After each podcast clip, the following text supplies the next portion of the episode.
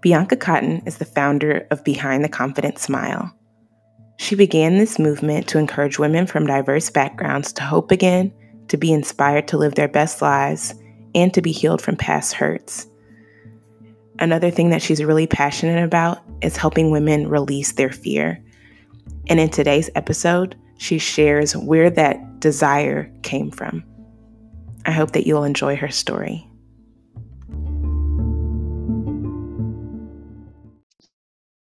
Imagine your earliest memory is of you crying as a child. Sometimes you see the photos of the birthday parties and the smiling and the laughing, especially on commercials, right? But we don't show the sad moments, the children who are crying, unless it's some type of commercial to try to get you to support, you know, a mission. That's my earliest memory, a sad one, a painful one, um, because my dad had a very explosive anger. Uh, and I grew up not liking that. I grew up not liking him because of it. Um, and seeing how that anger uh, triggered me and into a dislike for communicating with him because I was like, will he get mad if I ask this question? Like, is this gonna trigger him? And when you're a child, you just want the love of your parent not to feel like you are in a landfill with landmines that can go off at any time. So that's what most people probably don't know about me. Um, my parents are married, and I grew up in a two person household. I have two older siblings, and from the pictures, we look great. But behind that picture is pain, uh, which turned into purpose much later in my life. But at that time, it was painful.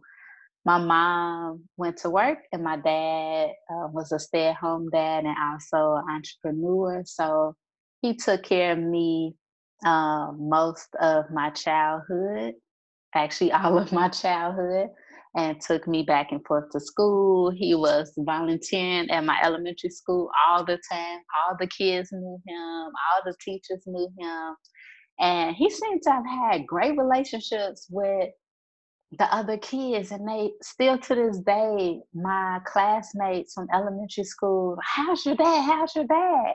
And I'm just like, how do you have so much love for my dad? And how did you all develop such a relationship? And I never felt like I had a relationship with my own father growing up even though he took me places, we went to the lakefront, he taught me how to play sports. We were together a lot. Uh, but there was one thing missing talking, having conversations, in depth conversations, communication.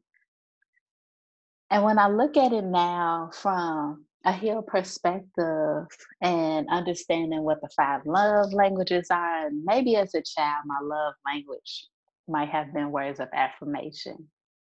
And I didn't get that from my dad. Uh, so I grew up wanting to live somewhere else, thought about running away from home, and told my mom I want to run away from home. and she asked me, Where you gonna go? And I was like, maybe grandma house or I don't know. You know, I haven't thought this through. Um, but because I was trying to run away from my pain, because I didn't know what else to do as a child, you really don't have many options, right? So you feel trapped. Uh, you feel stuck until you get old enough to move out or go away to college and say that you never want to come back home, which was my story, right? uh, until you truly meet God and develop intimacy with Him and He starts to heal your heart. And that's what happened to me, God began to heal my heart and heal my heart towards my dad because it had turned very cold towards him. I could go days, weeks even without talking to him, and it didn't bother me because we didn't have a relationship. So it didn't bother me. And later in life, uh, most recently, I went to counseling because I wanted to further my healing um, and restore my relationship with my father.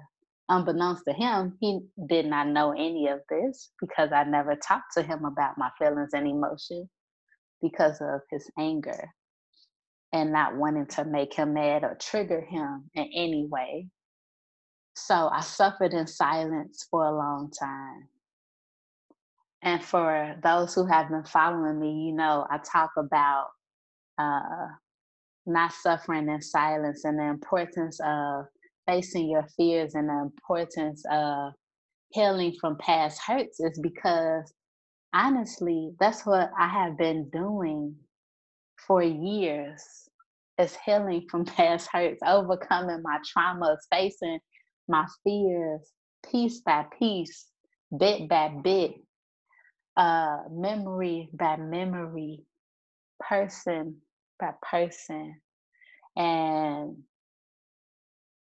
being grace, extending grace to myself, um, and loving myself and this journey towards healing and wholeness and having a healed perspective and understanding when you have healed, you can see your purpose so clearly. And when there's clutter in your mind and baggage in your heart, it's hard to see what God has placed in you because all you can see is your brokenness and your pain and your trauma and your hurt and the disappointments and how it has made your heart sick. And I come to tell you today that I feel freer today than I ever have because I continue to be intentional about my healing journey. I continue to release my fears. It's like peeling back layers of an onion. You just keep peeling back. You just keep peeling back. You just keep peeling back. And I've learned over the years that it's okay to cry. And I say that because Jesus wept. And because my earliest memory is of me shedding tears. So I thought crying was a waste of my energy, of my time, when I can just focus my time and attention on achieving goals, of striving for success, of uh, not being like everybody else because I need to make it out. I need to get out. I need to be successful. Who has time to cry? I've cried enough. But knowing that tears are healing, tears are restoring. It's okay to feel it. It's okay to express your emotion and your pain. That's part of the healing journey. But we continue to ignore our pain. It can grow like a tumor. It can grow so massively to the point that you self sabotage relationships that you mess up good things in your life, that you continue to attract trauma to your life and pain to your life because that's how you see life. And that's what you think about every day. Trust me, that's a painful way to live. And doing the constant worrying and overthinking, all of this is a part the pain. So as you start to heal from your past hurts and paying attention to your thoughts, you will start to recognize patterns and get to the roots of the issues. And I pray that you seek help um, to get counseling, to pray, to journal, to dance it out uh, do what it takes in a healthy manner. You to walk into your purpose, for you to walk into your destiny, for you to have healthy relationships. And a friend of mine brought it to my attention while on this journey towards healing um, and restoration. My dad is that she asked me a question Do you see God how you see your dad? And that question stumped me. And I was like, hmm? No. Because I didn't trust my father, my earthly father. And as a result, I didn't trust God. So you may ask, don't why don't you trust God? It's because sometimes, most times, we treat our relationship with the Heavenly Father, God, how our relationship is with our earthly dad. So as you start to heal your relationship with your father and heal your perspective and your heart heals, your relationship with God, you may notice transform. Whatever your issues are with your father, maybe you have those same challenges with your relationship with God. And I really want you to think about that and sit with that. And it's it's okay to say, you know what, I do. It's no shame, no shame here. That's why I'm sharing this story to take the shame out of our stories, to come out of the darkness, to see the light, to be the salt in the earth. How can we fully walk in healing? We refuse to share our story. If we choose to say, you know what, I'll share one line from my story and I'll leave out the 99 other lines. Are you truly over it then? Are you able to uh, fully walk in your purpose? Or is the tumor still growing uh, inside of you? And you know, one thing that I uh, was researching in the past couple of months was the spiritual roots to cancer. And I'm sharing this because when we uh, allow hurt and pain to sit in us for long periods of time, it can manifest itself in different ways. For me, with stress, it manifests in eye twitching, chest you know, things of that nature. And once I cast my cares upon God, truly and fully, chest pains went away because the doctors didn't know what was going on. They couldn't help me. They had no clue. Um, they didn't know why my eye was twitching. Once I started on my healing journey and started writing poetry, those pains started to go away. So back to the spiritual roots. What stuck out to me the most is one of the spiritual roots of um, cancer is fear, and another is bitterness. And you know, the relatives of bitterness and fear, unforgiveness, sitting in pain, sprinkle a little rejection and you have it, right? There are probably some other cousins too, those family members. But let's really focus on healing. We may heal our bodies at the same time as we heal our minds and our souls and our spirits um, and truly become aligned with God.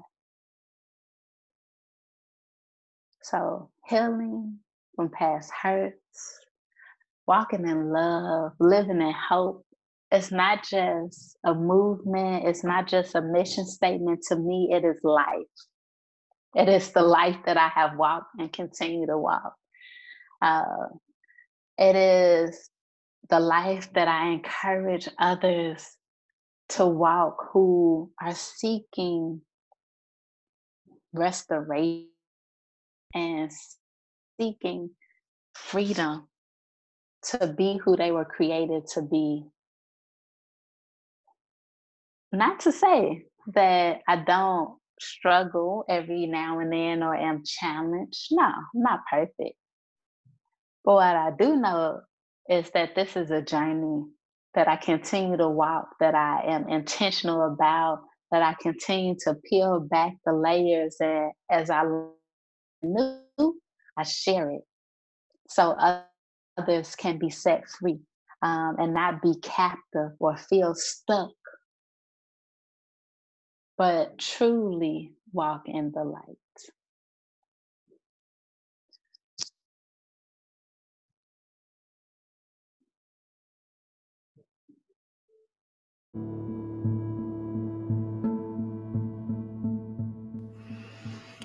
I hope you took Bianca's words to heart. I love what she said about addressing hurt and, and talking to loved ones while they're still here with us. I know, in light of everything that's happened this year with COVID 19, people are more sensitive than ever to making sure that they're resolving their issues. And so I hope that you will stay connected with Bianca. She has amazing content on releasing fear and being liberated from fear. And um, I know she has workshops on her website, and she actually is a member of our Activate community. And she, um, if you guys aren't familiar with Activate, I'll put a link to that. It's just a, a online learning platform for women of faith and business. But she teaches on how to release fear even inside of our Activate community. And so um, I hope that you guys really just sat with what she said. We've had so many amazing guests on this podcast, and everything that they've discussed has really allowed me to reflect and say, okay, what can I take away from this specific message? And so, again, I will